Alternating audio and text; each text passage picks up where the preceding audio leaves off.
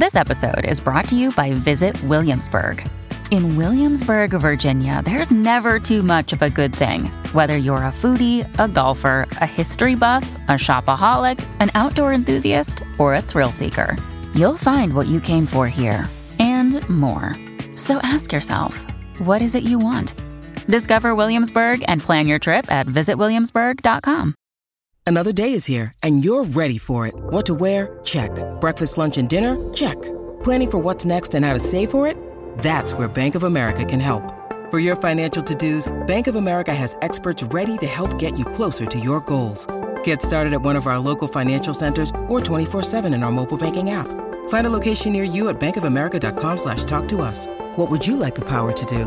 Mobile banking requires downloading the app and is only available for select devices. Message and data rates may apply. Bank of America and a member FDIC. When you need mealtime inspiration, it's worth shopping Kroger, where you'll find over 30,000 mouthwatering choices that excite your inner foodie. And no matter what tasty choice you make, you'll enjoy our everyday low prices, plus extra ways to save, like digital coupons worth over $600 each week. You can also save up to $1 off per gallon at the pump with fuel points. More savings and more inspiring flavors make shopping Kroger worth it every time. Kroger, fresh for everyone. Fuel restrictions apply. Welcome to the New Books Network. Hello, everybody. Welcome to the New Books Network. I'm your host, Bob Batchelor. Today I'm with Jesse Kavadlo, an acclaimed literary professor and acclaimed musician, and we're going to talk about a wide range of subjects. And let me just tell you, I'm a longtime fan of Jesse. I think he's fascinating. We've worked together in the past. Um, we did a book on Michael Chabon that was published actually in 2014, which seems like forever ago, and it actually was. But I'm so happy that Jesse uh, was able to join the show because, like I said, I'm a, I'm a huge fan of him personally. I'm a f- huge fan and interested. He, we're both Gen Xers and very much equate to that mentality. So let's just dig right in. Jesse, I wonder if you could begin. Just tell the listeners a little bit about yourself. Sure. Thanks so much, Bob. Thanks for having me. And, uh, you know, I, we get to be members of the what, Mutual Admiration Society because I, I, think you're doing great work. Uh, you know, you, you are all over the place in terms of literature and Fitzgerald and Updike and superheroes and rock music and all the same stuff that I love too. So it's uh, it's great that we were able to uh, to find each other.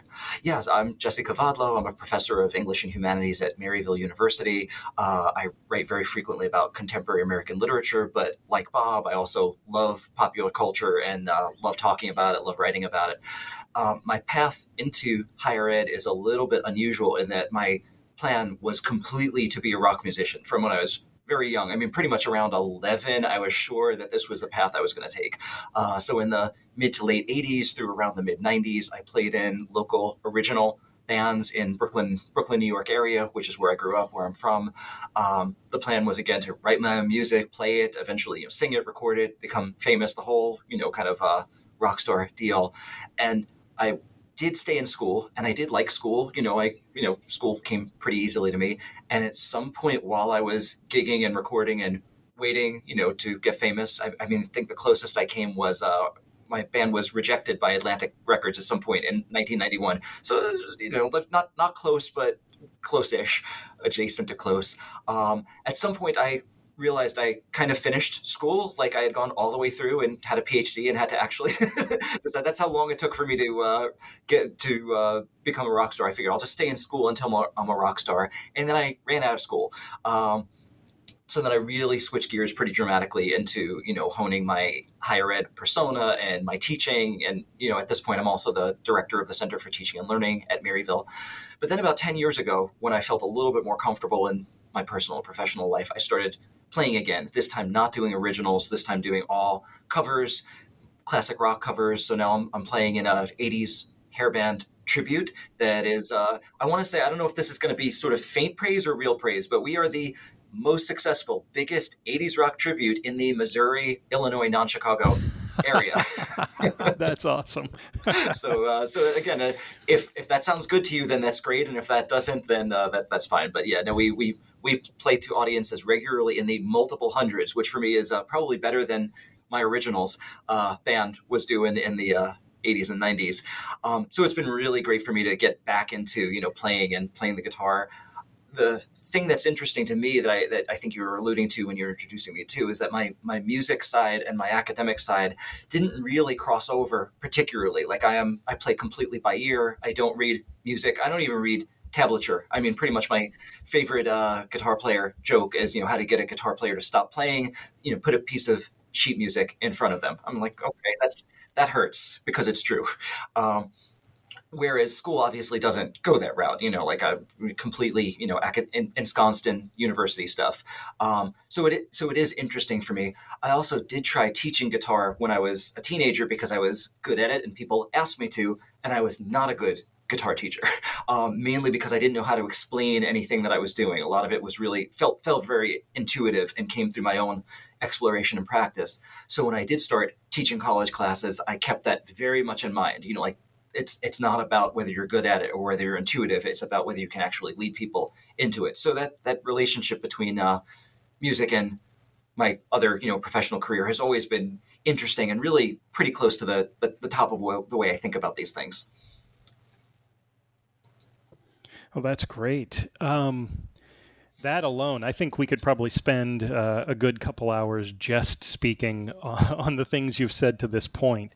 I will give you a couple questions, but one thing I think that just naturally comes up is is how much practice because I've watched your solos that you've put up on Facebook. I know you play for your students. Now you're playing in this great band how much practice did it take you to get to this point? I mean, was this like a, a serious, serious focal point of your early life? Yeah, I mean, I would say yes, but so yes, you know, starting from when I was a preteen, I took this very seriously. I did practice a lot. I was in bands through my whole, you know, teenage, early twenties. Um, we rehearsed, you know, at least six hours a week, and that was separate from my own individual practice time on the other hand, and this is, you know, I, you know, about, you know, Malcolm Gladwell and the 10,000 hours stuff and how, you know, some people believe very strongly and other scholars have really challenged that. For me, what it's come down to, and this has been helpful for my teaching too, is that one of the reasons I was able to do that was because I enjoyed practicing. It never was work. Obviously, nobody told me to do this. If anything, people told me to stop doing this. Um, so I think that might be one of the big differences in general, you know, with, with musicians or, or people who, you know, tend to spend a lot of time working on this is that it never felt like work. It only ever felt like fun. And even now, I still, you know, whenever I can, I, you know, love to play play along to uh, guitar backing tracks. You know, just just jam out, rehearse, do gigs. Um, it's only ever been fun. So yes, a lot of practicing, but not in the I guess way that sometimes people picture it. You know, like strict teacher or you know ruler hitting people in the knuckles or anything like that. If right. it ever stopped being fun, I wouldn't have done it. It wasn't like that drum movie where the guy is uh, playing the psychological games. yeah, and then I guess uh, because I was uh, self-taught, I never had to deal with any uh, psychotic teachers or anything like that. That's good. Good.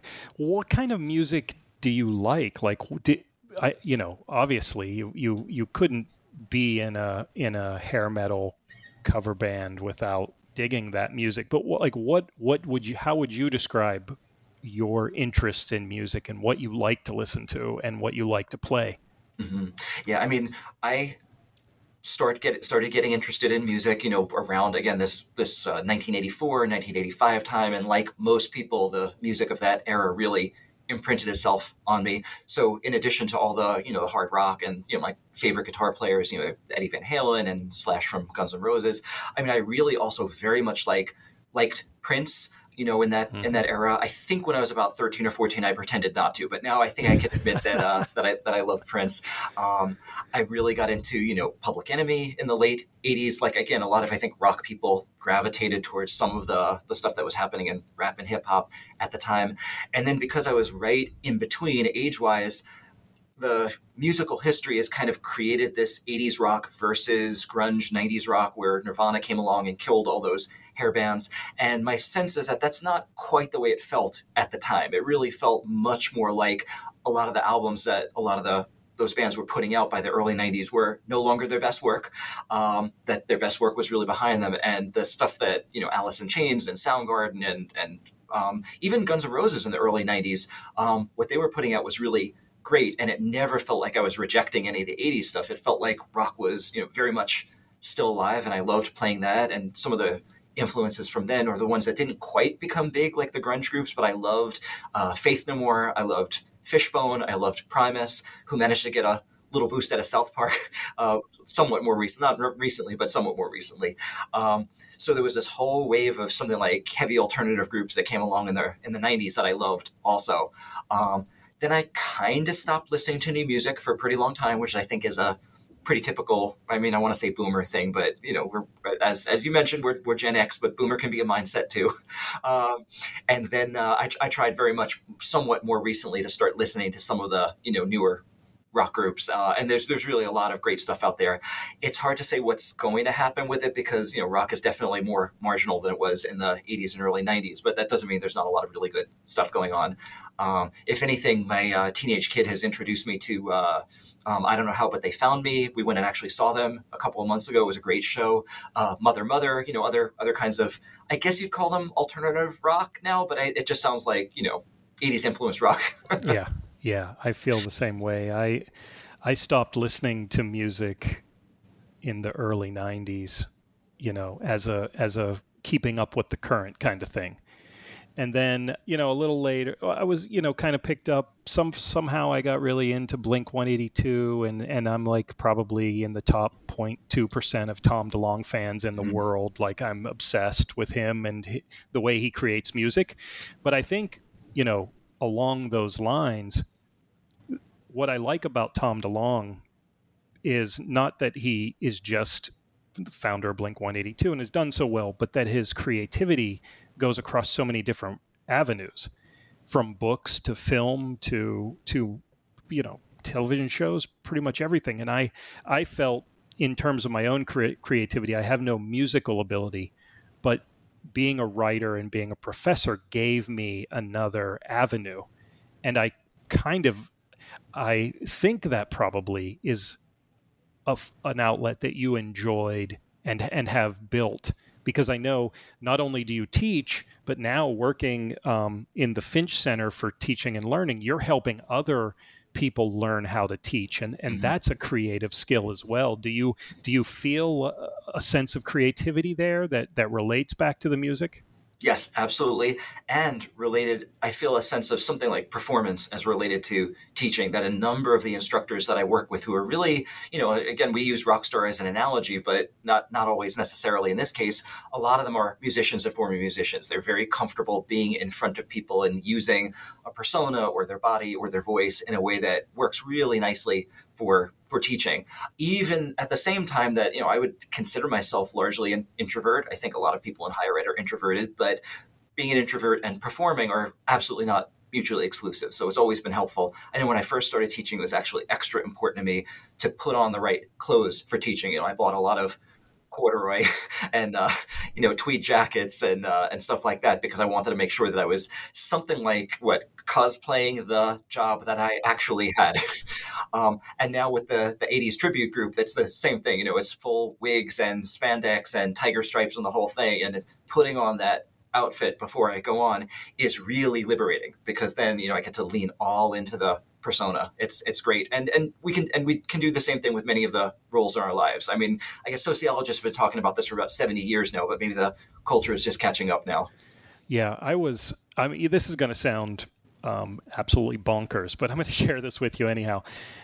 I I, I left academe. I'm working for a company that does diversity, equity, and inclusion consulting and product work and we we publish books and I do the public relations and the publications but we're a hybrid operation. So 2 days a week we're in the office. And we so we have this new office building. Um, for some reason in the lobby and in the, in the bathrooms they play a strict diet of like deep cut 80s and 90s and across the board it could be hair metal. It could be like the Madonna wannabes, all those songs. And as I was preparing to, to speak with you the other day when I was in the office, I was just thinking if I could zap you into this bathroom, which I know sounds very weird, I can I can sing along with the lyrics to a song that I legitimately have not heard since 88 you know 90 you know it, it, it, it's amazing that that those of us who grew up our our formative years were in kind of that prince pop you know the stones are still kind of making music. Classic rock is huge. It, it's I, I, wish i remembered writers the way that i remembered mm-hmm. songs you know yeah, no, it is. It is really amazing, and, and, my experience with hearing those songs come back has been not at uh, you know, let's say my office place bathroom, but the uh, local you know St. Louis uh, supermarket chain Dierberg's. Every time I'm in there shopping, they're playing like Ratt and Guns and Roses, and like there's I guess I'm the target demographic for this now in the supermarket. This is uh, not not the rebellious music that I still imagine that it is, uh, including again at these uh, 80s rock tribute shows when it's not in a bar or club, when it's outdoors at some of the country days kinds of things, fairs that we've been playing all summer. There are lots of kids there, and it's it's it's interesting the way in which given enough time, almost anything that's you know subversive in its own era turns into children's music. yeah.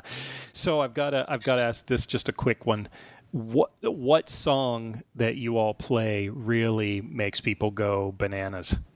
Is there um, one that's like your your true tried and true every single time you get them get them going? Oh yeah, de- definitely the the Bon Jovi stuff. The uh, "Living on a Prayer." People still go bananas every single time we play "Living on a Prayer." So much so that you know we rely on the audience to kind of sing the last chorus. Um, and uh, every time we, we stop and throw it to the audience, like the whole audience sings along and it feels amazing. It feels great. It doesn't need to be my song. You know, it feels like it's all of our song at that point. That's awesome. I just got goosebumps whenever you said that. I I saw I saw Bon Jovi twice, and the first time I saw them, I slept outside in the snow to get tickets the next morning at the National Record Mart in our local mall. And so, anybody under the age of 48 is not going to understand that sentence, any part of that sentence except slept in snow. But I think it was, uh, you know, pretty legitimate for certainly for those of us who are out in the out in the sticks um, during the 80s to, yeah. to get tickets. Yeah, and and I do think that the a lot of the academics that are interested in rock music, you know, particularly from the era, do shy away from you know this whole genre. They're more into you know the Clash and punk and the post punk, and that appeals more to the academic sensibility. But I am really very populist in my musical taste, and if anything, you know, somebody like Bon Jovi, you know, if you read the lyrics, which I think is relevant for the Doors stuff also. You know, he uses a lot of cliches and he uses a lot of obvious rhymes, and on the page, it does not look like poetry, but it's not intended for on the page. You know, it's intended for this really live, visceral, community, communal, sing it out loud. And one of the really interesting things about even a lot of the cliches of you know some of the lyrics of this stuff is that part of the reason it's a cliche is because people really feel it. They really relate to it. It's interesting to me that in some ways I, I would love to have seen Living on a Prayer, which is certainly a big song. Like it's not like it wasn't, but that to me is what, uh, you know, Don't Stop Believing should have been. Um, Don't Stop Believing is a little, little vague, a little off. It's fine. It's a fine song. We do that one also. I think the Bon Jovi song goes over better live because, you know, it just, it really, it, it puts, uh, again some real emotions on that that feeling. I mean, I don't know if there've ever been any truer words spoken uh, than uh, "We've got each other, and that's a lot." Well, well, we'll we'll give it a shot. I mean, that's that's as real as it gets, even if it sounds funny to say it out loud. No, I agree. I agree. The the hearing that song can take me right back to a moment where that it felt like that's all I had. You know, at that point in my life, being a, you know, I think it's hopefully, as people like you and I age gracefully, more Gen X kind of uh, you know I'd if I would have stayed in academia I probably would have started a uh, journal of Gen X studies because that's how much it means to me. Like I am a tried and true Gen Xer. And I tell my Gen Z daughters all the time that I weep for their generation because I just don't understand them at all. But you know, I know that's that's not the the point of why we're here. But um, certainly, uh, you touched on it, and one of the things I want to talk about, you know, from your perspective as a guitarist, is the Doors. Um, you're a literary uh, critic and scholar, and so I thought talking about the Doors with somebody like you that has such multifaceted skills might give some insight into you know certainly like what's going on. The you know the doors have 9 million monthly listeners on spotify. I mean i think i saw a statistic where their songs are played like something like half a billion times a year. I mean it, it it's almost as if and i and i wrote this the other day to somebody you could be a, fan of music now and because of the reissues and the concerts and the rarities, it's almost like the Doors are still making music. What what do you feel about them, or what what do you think they tapped into that that allows them to to stay popular after you know it's been 50 years since Morrison passed away?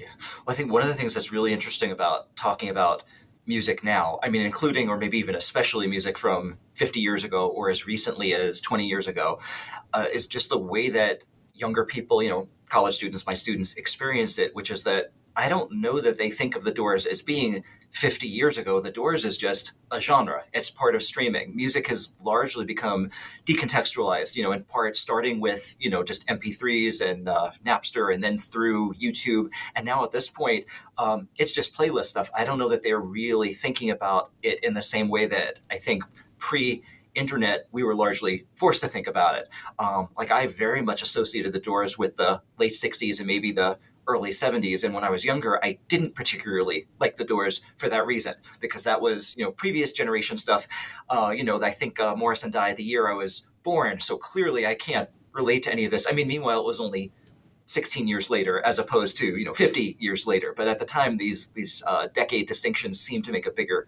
difference to me whereas I, I don't know that they do now. I think that all music being available instantly in this way has had a lot of tremendous benefits, you know, in terms of the uh, access, availability, way in which, you know, people are able to have these much more diverse tastes as opposed to, you know, fans in previous decades arguing about, you know, Beatles or Rolling Stones, you know, folk or rock, Metallica or Megadeth. Like to most people at the time, the distinctions between those things are negligible, but to the fans, they're they're like willing to kill or die over these things in ways that uh, you know music listeners today, you know, college age students, I think don't relate to even a little bit. I mean, it's just it's it's all streaming, it's all available. Why not?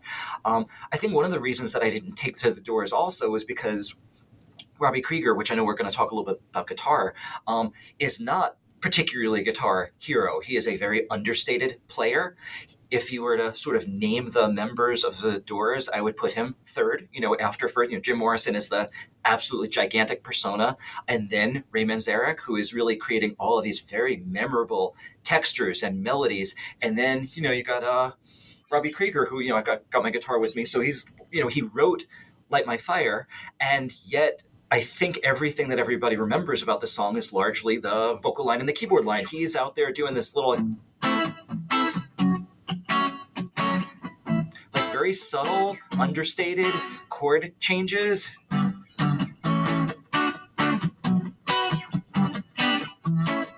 I mean, really, definitely not the kind of stuff that uh, I mean around, let's say, contemporary. I'm just adjusting my amplifier. You know, you got these like.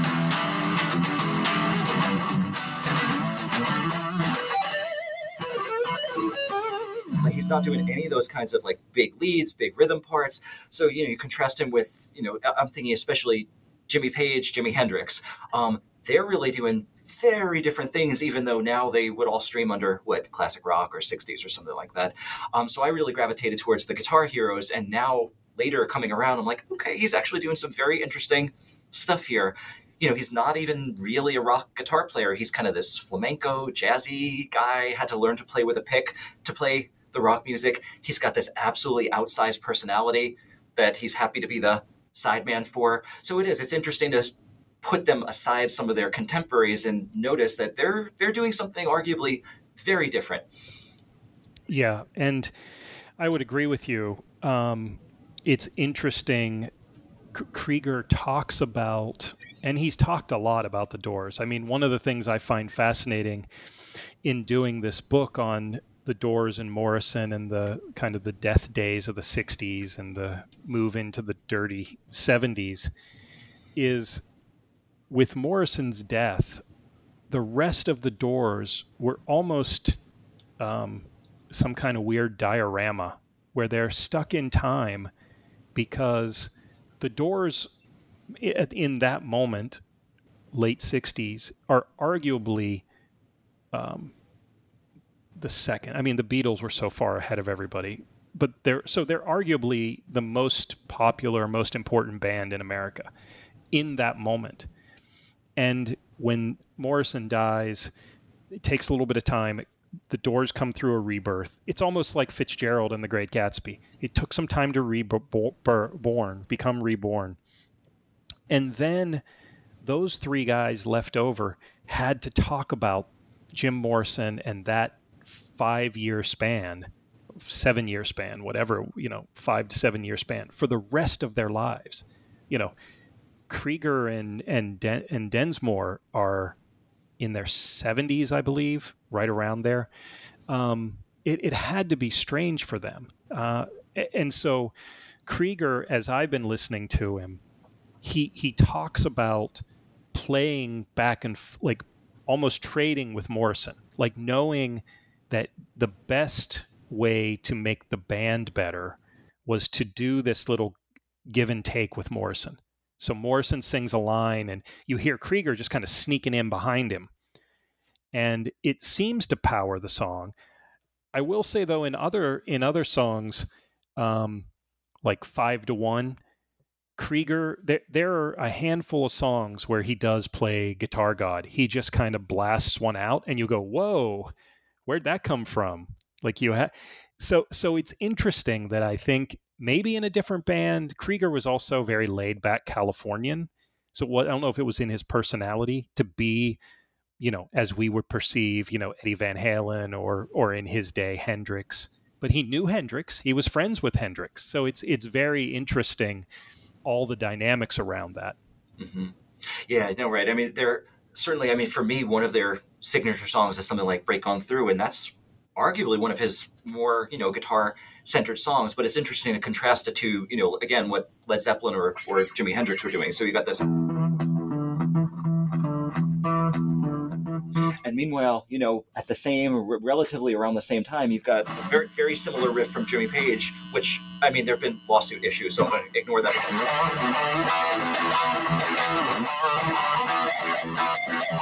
You got this very different kind of sound, and it's interesting too to talk about the relationship between the guitar player and the singer, which is one of these archetypal rock things. Um, you know, so Led Zeppelin kind of creating this mold of the the singer and the guitar player vying for, you know, who is really the center of this band, who's really the leader of this band, as opposed to again, Robbie Krieger writes "Light My Fire" and then basically hands it over to Ray Manzarek. Like you, you, you, can, you got this. Let's let's put a uh, great keyboard intro and a three minute keyboard solo in it, and he gets to his solo, but it's a very understated kind of solo. I was gonna do a little bit with the backing track on this too.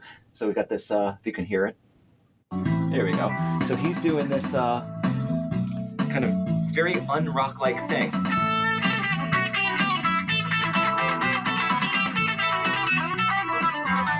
Like pretty much. Stop that. Like not not really leaning into the blue scales the way Hendrix or uh, or Jimmy Page would. He's playing he's playing in the in Dorian mode, which you don't come across that often in rock. It's that little kind of uh, unusual notes. And so I was thinking as I was, you know, prepping for this this podcast, like what would it have sounded like if like Jimi Hendrix had played that solo? And it would it would sound very different. Maybe something more like this. Let's, let's switch the sound again.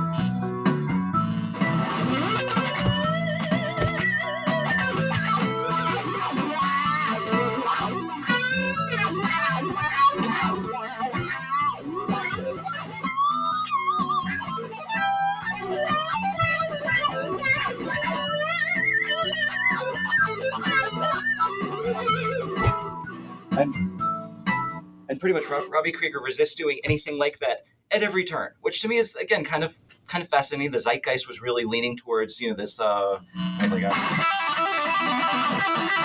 and then he doesn't do it even in uh, Break On Through when he gets to that little slightly rougher chorus. So some something along those lines. You know, again, a, a rock player or heavy metal player ten years later it would have been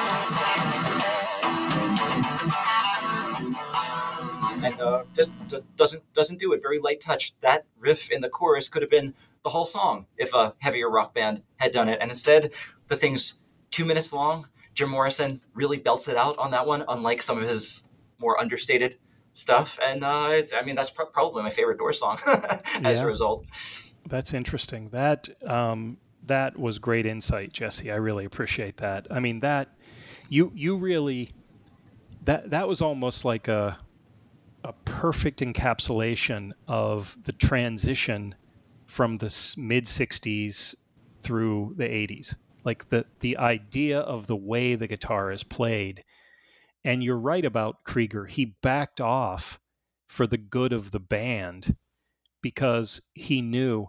It's also interesting he was the last door to join of the original. He was the youngest. And he had certainly he rarely says it, but you can feel that he had a big brother, little brother relationship with both Morrison and Manzarek. And it really was Manzarek's band, but Manzarek was uh, modest enough. I don't know. You you maybe you could give some insight into this because you've created music from from nothing. But Manzarek wasn't a control freak. He, you know, Densmore's influence, Krieger's influence were always there. Manzarek, but it's I get the sense that Manzarek was the boss. You know, when when somebody had to make a decision, he was making that decision. Mm-hmm. Um, yeah. So it's a very interesting dynamic. Yeah, and even in my own you know limited experience of being with bands, you know, I've been in a lot of bands. I've been in bands for years. I'm in two different bands now, but of course, I never made it to anything like Doors level. I mean, you know, only a handful of bands have, but also, you know, not national touring. I never did anything like that. Even then, on the levels that I've had it, there are so many interpersonal problems, arguments, squabbles. I mean, it really is like a marriage between however many people in the, are in the band. You know, four people, five people. You know, marriage is complicated enough with two people. Now you sort of throw in like four and five people.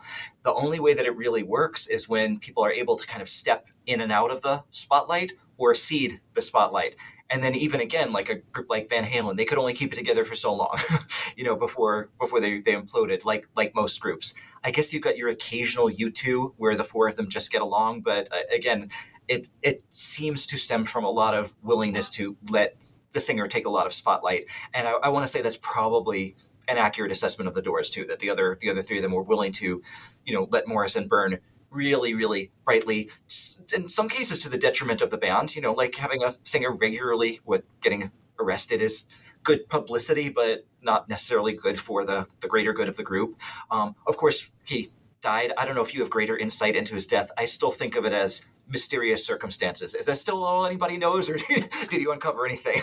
Yeah, I think it's it's mysterious circumstances. Um, he you know, when we think of heroin today, we think instantly of injecting it into the into the bloodstream. But he had a lifelong aversion for needles.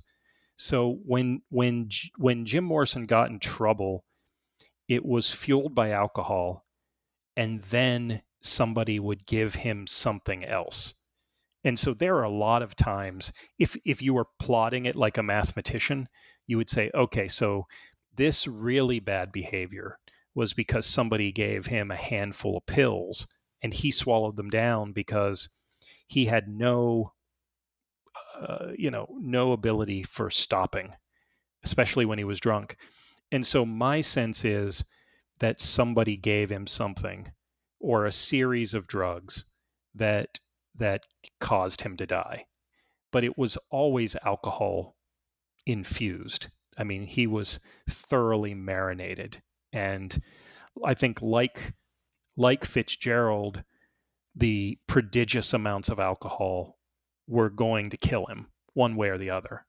But I think the the what whatever he took in the maybe the 24 hours before they supposedly found him dead in the bathtub, that's what did him in, um, from what I can tell. But you know one of the things that I talk about in the book that that I'm excited excited in a in a historical recreation kind of way or a, an interpretive kind of way is that I pin Morrison's death on the state of Florida and I think that the federal government aided and abetted because they were clearly out to get him based on what happened in Miami. And uh, from that point, the FBI got involved, Nixon got involved, and the pressure on him like he was already an alcoholic, but then the pressure of, you know, having his his livelihood taken away, the possibility of somebody like Jim Morrison doing six months hard time in a state pen in Florida, that I think that's what you know took him off the rails, and so it was only a matter of time. But that's you know that's my my thinking about it. You know after you know it's been decades that i've been thinking about this but but i mean so it's just one writer's conclusion but that's where i would pin his death.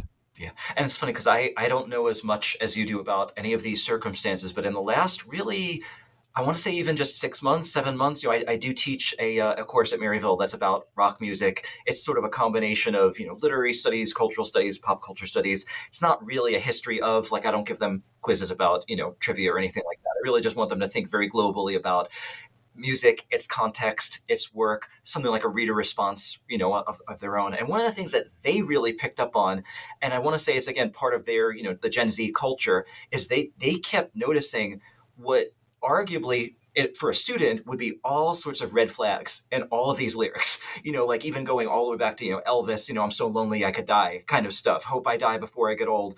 All this they're like you know if, if a friend of mine wrote this as in their journal or poetry we would get them help. And the response for you know morrison and all of these is the exact opposite. You know you've got this unstable personality and instead give him more alcohol, give him more drugs. Let's see what he does. It's very interesting in some ways to you know look at that 27 Club, you know, that, that Morrison and Janis Joplin and Hendrix, you know, died very close to each other. And then subsequently, you know, Kurt Cobain and Amy Winehouse and a whole score of others, and realize how not only did people not help or not intervene, how much they really poured gasoline on all those fires. And it's really striking to me, you know, how plaintive these cries for help were um, in retrospect and how antithetical that was to the, the rock and roll lifestyle, that nobody really wanted to see anybody get better. Nobody wanted to get them off of alcohol. Just the opposite. It was so, so from a, again, enlightened contemporary mental health, wellness standpoint, it is in some ways astonishing the way the music industry just really chewed up all of these amazing and talented people. And you know and for what? For in the case of the doors like a handful of albums that now you know as you mentioned live on in, in posterity and still get all these you know these listens which is great for the i guess surviving members but maybe maybe not even. They're still trapped in this little bubble. I mean even the beatles for the most part managed to go on and create all of this, you know, incredible body of work after the Beatles. I mean, you know, for a lot of people, it still doesn't compare. But Paul McCartney's what is what he just turned eighty, and he's still knocking it out out there. Um, and and it's a shame it couldn't be all of them. Like the the list of casualties is in some ways astonishing and mind numbing. But we've just accepted that part of the narrative of rock music uh, something that I wrote about in terms of Don DeLillo's novel, Great Jones Street, what, what he referred to in that novel as the terms of the contract.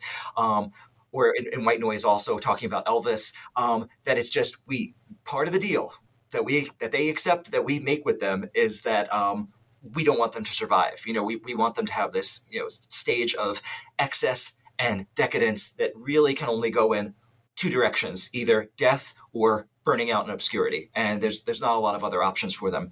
And if you look at all these figures, uh, a lot of them wound up burning themselves out and with death and through you know drugs and alcohol.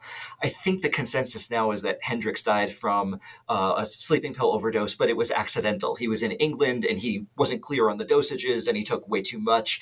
Um, so again, just the the fact that through all of their careers, people just you know see that they have substance abuse problems and see that they're having emotional problems and say, you know, it would be fun. Let's give this person more. Uh, is, is again from a 2022 maybe post-pandemic trauma-informed pedagogy standpoint, it's it's very it's it's really it's it's shocking and we I never thought of it as shocking. I just thought that was that was how it is. That that's that's just what you do. And then you get into the the 80s metal, the, the hair bands. I mean, you know, like Motley Crue. Where do you even begin with a group like that? You know, Nikki Sixx apparently actually declared dead. Vince Neil committing reckless manslaughter, amazingly getting only a slap on the wrist, uh, you know, uh, jail sentence. It's it's really something to, to rethink sort of like at the end of those, you know, like uh, mind bending movies where now we understand something that we had been seeing all along, you know, like you know, Fight Club and Usual Suspects kind of stuff. Through the lens of contemporary mental health, when we look at all of these figures, it is astonishing that not only did nobody help them, they really just led them even further down. And you know, for what? Because they they thought it was good for the music, good for the persona. It's what the fans seem to demand of them. Yeah, yeah, that's very astute, Jesse. And your your students are looking at the world in a way that I think is is incredibly interesting because when I began this book, like like most of my books, and and you may have perceived this because you know me, I think, well enough to. What I hope to do as a writer is bring these usually subjects, people, to life in a in a, a 360 kind of degree way. So let, let's take them down off the pedestal and then address them as as human beings and what is the consequence of that. And with Morrison, he would definitely be looked at differently. You know, in our era, if you like the Doors, and I definitely was a Doors fan, I idolized Morrison for all the wrong reasons. I, I love the music. I I'm a singer guy, and Morrison's voice hits me in somewhere in my brain that just lights all the lights all the lights up. Um, and so for me but but it was the the drinking and the the hedonism and the the idea that my buddies and I in high school could say let's have a Jim Morrison kind of night. And we all knew immediately what that meant. Like let's just let our hair down because we all had the long hair back then. Let's let it down and let's just see where the night takes us. And that for people that I knew you know, five years ahead of me, five years after me was very attractive. But today, when I look at Morrison, I have the same kind of reaction you do. So for the book, I talked, I've talked to a lot of um, therapists, psychotherapists, because I want new readers who know they know the name Jim Morrison, they've heard the songs. I want them to have a 360 view of Jim Morrison as a human being. So I, I agree 100% with with what you're saying, and and the decadence and and how we cope with that now. Yeah. And it's interesting too that you do see that in some of the songs and some of the music, again, something like Break On Through or The End. But in a lot of the other songs, he's arguably, like I suggested about the guitar players, not leaning in to the American blues the way everybody else seemed to be at the time, which again, that was my preference as part of why the Doors you know, weren't my favorite band. They were this outlier. And Morrison is, is the same way. You've got, you know, Hendrix who came up in this whole kind of R&B circuit. You've got the all the British post-British invasion, you know, Zeppelin and and all the other ones who you know, Rolling Stones also loved American blues, imitated it, you know, really kind of obsessively, like real students. Like that's part of why they pulled it off so well is because they really studied it note mm-hmm. for note. They obsessed over these, you know, rare LPs that they had to import. Uh, and meanwhile, Jim Morrison doesn't do that. He's still singing more like a 50s guy, you know, Elvis he's or even crooner. even yep. earlier. He's a, he's a he's a crooner. He's singing he's singing intimately to the microphone. He is not belting it out. I don't know if you wanted me to do some singing also. I mean, you've got sure. uh, you know like yeah. he he knocks it out in something like Break On Through, but even then he's got these again sort of what crooner inflated try try to try to run. That's some working in the key. Try to run, you try to hide, you know, kind of kind of like that. Whereas Hendrix is not doing that. He's singing at the top of his range knocking, excuse me while I kiss the sky. Like he's, he's not crooning. Led Zeppelin doing the opposite. I don't know if it's to overwhelm my. You need cooling, baby. I'm not fooling. I mean, like really, like Morrison not doing that. Just like understated, singing to the microphone, not singing to the you know the the people in the the rafters at the the concert. It, it's really it's very interesting, and that strikes me as somewhat contradictory to the persona too. You listen to the music and you might not expect that. Uh, I think I suggested this previously elsewhere about somebody like Ernest Hemingway. So you know, you know, if you bring up Fitzgerald, I'll bring up Hemingway. Uh, you know, I, I read something like a Farewell to Arms, and I'm like reduced to tears at this thing. And then you look at the the man, the persona, the history, the stuff he did, and I'm like, wow, what a jerk. Um, but but that's not the the feeling. It seems like he really reserves his deepest wells of emotion for the literature in a way that he seems unable to in life. And you know, I get the same sense from Morrison that you, if you look at the lyrics on the page, listen to the, the delivery, this sounds like arguably a what thoughtful, sensitive person, which is something that I believe nobody has ever said about him. yeah, yeah, that's that's great, Jesse. I, I agree with you 100. percent I interviewed Elizabeth Bougerol, who's the lead singer of the the jazz band the Hot Sardines, and she's steeped in jazz history. And I threw it out there to her like, you know, is is Morrison kind of Sinatra was his favorite singer? I'm like, do you hear this? And she's like, of course. And she gives me a whole list of like, like how you speak about this to regular human beings, um, which is exactly the, like the way you just described it. I think even in a song like "L.A. Woman," which I think your mind wants to think is like so ballsy and out there and forward. Now that I'm what after what you said, I'm thinking of L.A. Woman, and Morrison is holding back. Mm-hmm.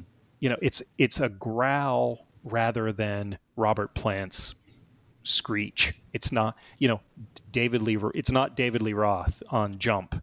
You know, it's totally different, and, and that's that's an amazing point.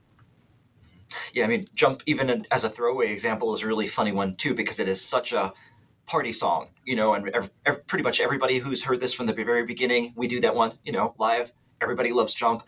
At different points, David Lee Roth suggested that this song was about a stripper, and at other points suggested it was about contemplating suicide. And the fact that the lyrics kind of work for both of those things is really remarkable. Again, or you take something like People Are Strange. I mean, this is again something that is a counterculture, you know, within its context kind of rallying cry. But that absolutely speaks to, I think, again, the contemporary, you know, online Gen Z mindset. They're all sort of trying to embrace their idiosyncrasies, all trying to find the way in which they're, you know, different. Um, maybe that's the story of being young and that just still appeals but it does strike me as a more nuanced or sensitive version of that you know to suggest that you know people are strange you know when you're a stranger i mean i'm, I'm just reciting the lyrics at this point which is a little, little goofy but again as opposed to the wellspring of blues where that's not quite what they're doing. They're not really sort of embracing this personal idiosyncrasy. They're looking for, again, like Bon Jovi, this communal experience or this feeling of hardship, whether you overcome the hardship or not. And Morrison's not really doing that. He's really doing this arguably much more contemporary version of self-expression. Yeah, I mean, now that I'm listening to you talk, and you're you're you're causing me to think about so many things. I mean, the influence of Bob Dylan at that time, and then like you carry through to just after Morrison dies with Springsteen. I now that you're saying this, I hear more of Morrison in Bob Dylan than I do most of the contemporaries who you would say who are the singers of the five or ten bands that have sold as many albums as the Doors, and they're they're they're so unalike. Mm-hmm. Um, yeah, yeah, and I, I think I've been emphasizing two things that I now want to contradict myself on. One is in in some ways the the way in which you know I'm trying to emphasize that a lot of this music, and you suggested through its continued popularity, really has these elements of appeal that transcend its time period. But I'm also thinking in terms of the context that after you know Morrison died, and again the other the other people who died during that time, and the Beatles broke up, and Dylan was kind of sidelined. What motorcycle accident, making those basement tapes that he didn't want to let anybody listen to for a while. You get this whole rise of all of this other 70s music that really is very different from i mean thinking starting with something like black sabbath who overlaps with the doors a little bit you know they're taking something like the same lyrical approach that I just mentioned. You know, it's you know influenced by a counterculture, angry, idiosyncratic, but really leaning into the the darkness. You know, the the despair, the you know, like I guess is this still on the story again? You know.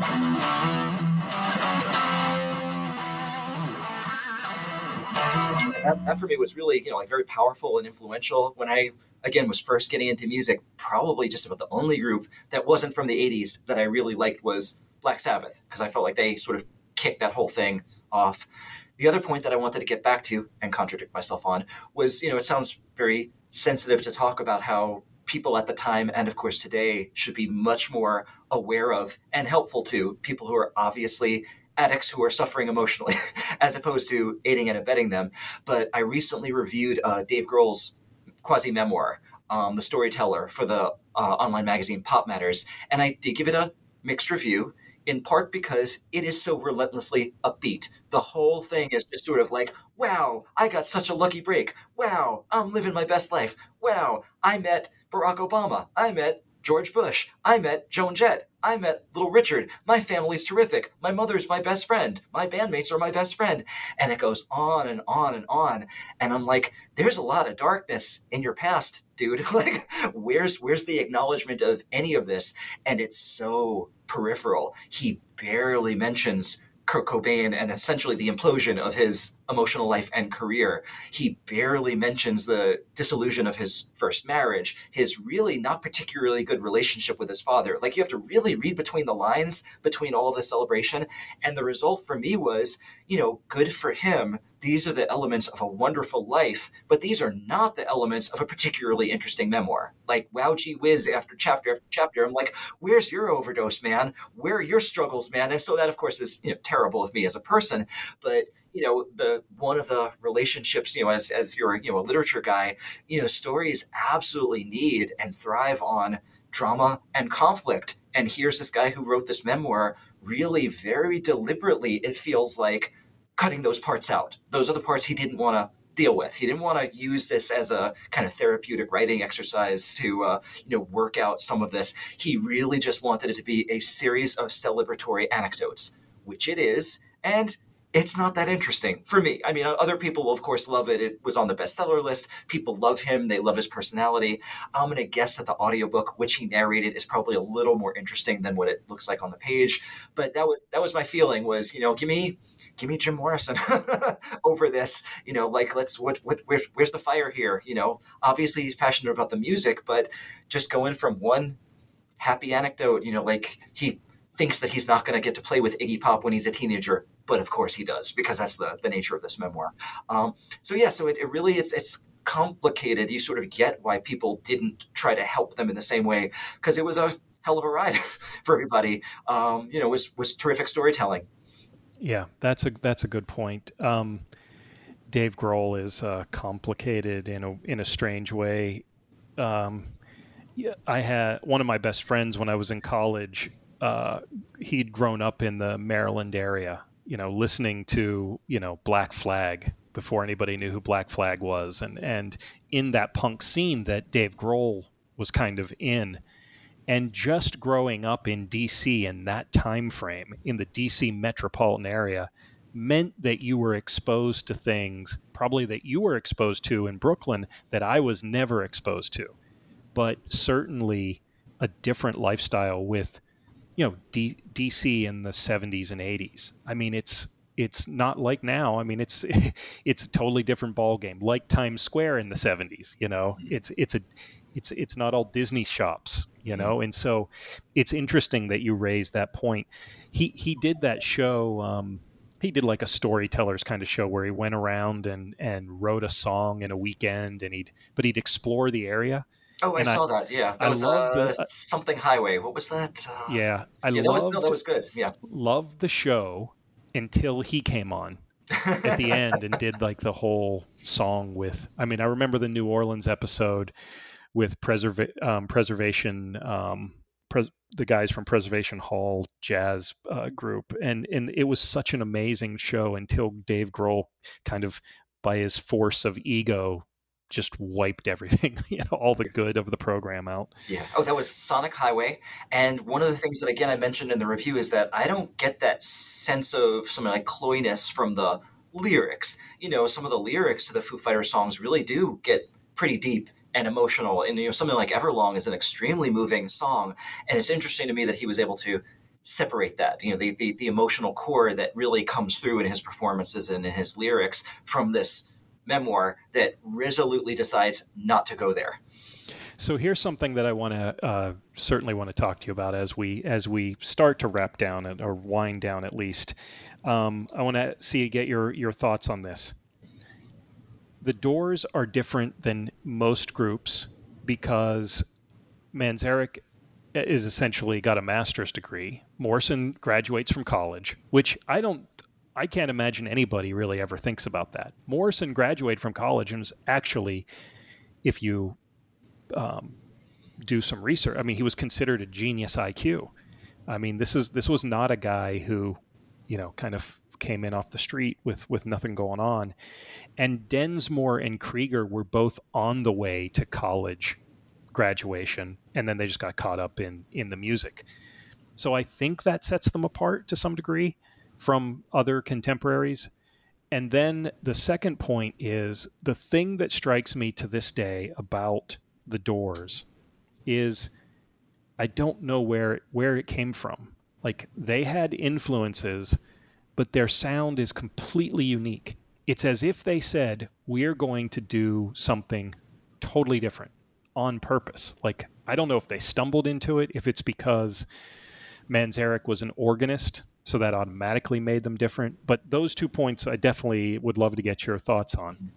Yeah, well, I think it, it is around that time that you do start getting some of the this question about you know rock music being art and created by actually intelligent people. I mean, I think now it's you know we've got our Rock and Roll Hall of Fame and all these academic books being written about it. Nobody questions that in the same way, but you know when you go back to the 50s, the adult response to rock music, and some of this was really tinged in racism and classism, was that this this is you know like music for people that don't have any intelligence that it's all you know all body and no brain.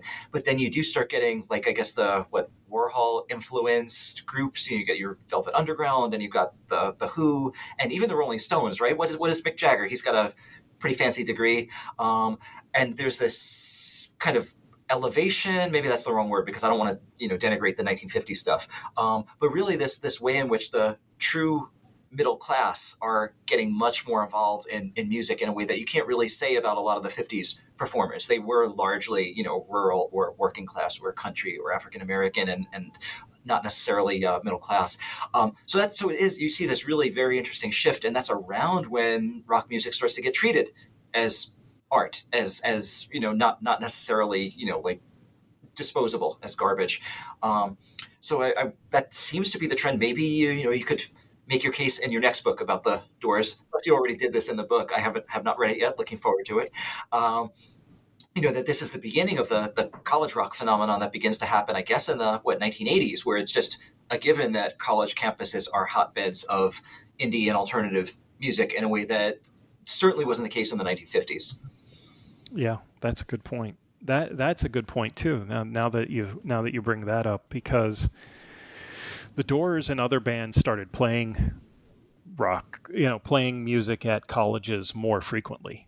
You know, certainly that was um, more than just big arenas. Uh, so that yeah, that's interesting.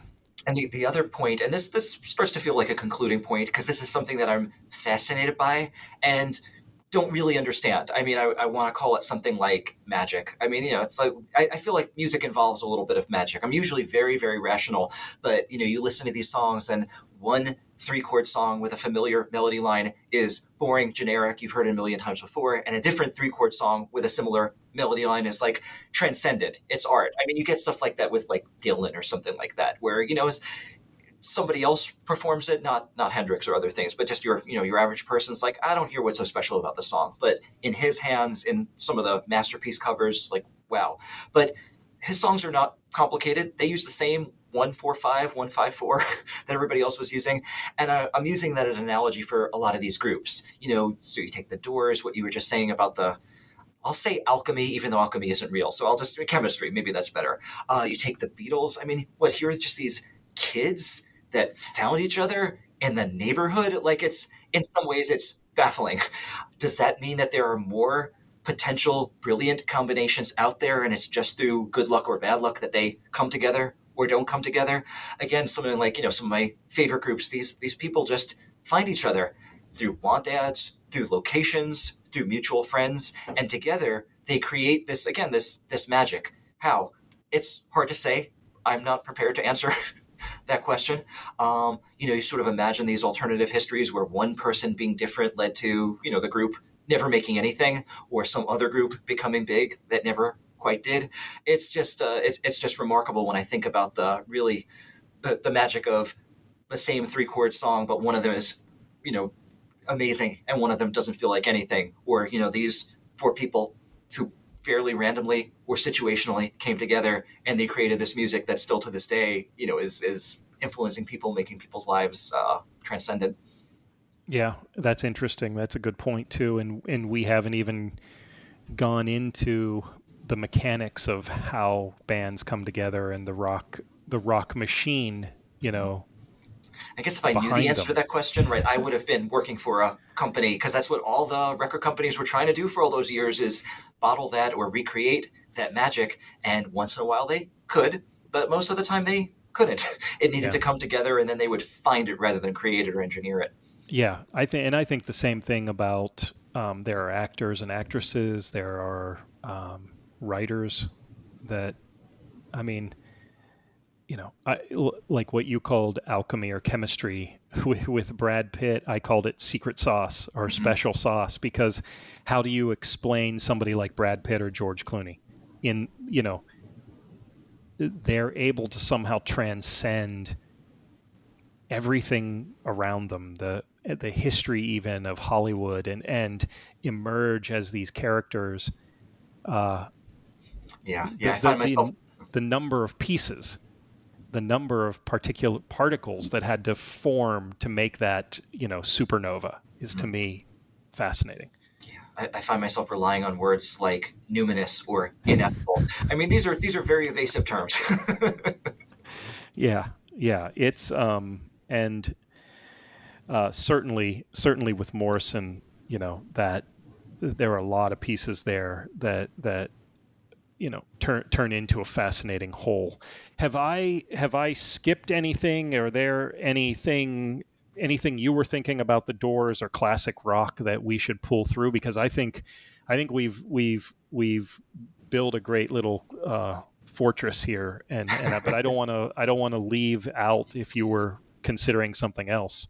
Nope, I think we covered uh, everything I thought we might cover, and then a couple of things that I didn't. So that's pretty good. Yeah, that is good. I um, I really enjoyed you uh, bringing the, the guitar into the into the podcast as well.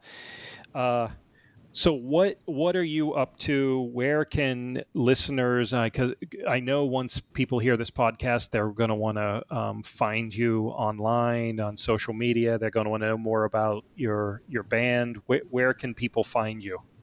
I am uh, blessed or cursed with being, as far as I know, the only person with my name. So it's J E S S E K A V A D L O. If you Google that, you'll find all of my contact information. You can send me emails, you know, at my Maryville address. To- totally okay. I'm on social media.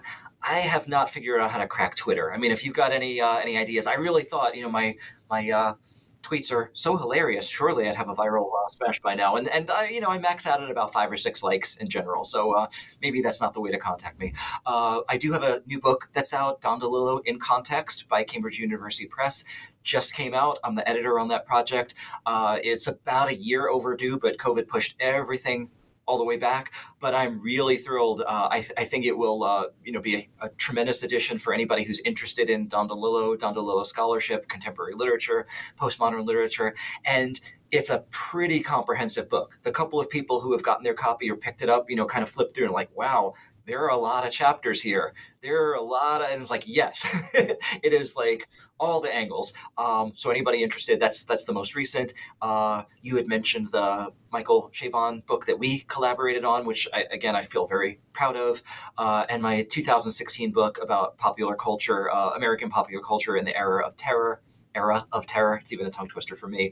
L- largely about the literal and metaphorical aspects of September 11, 2001 on pop culture in the subsequent 15 years or so.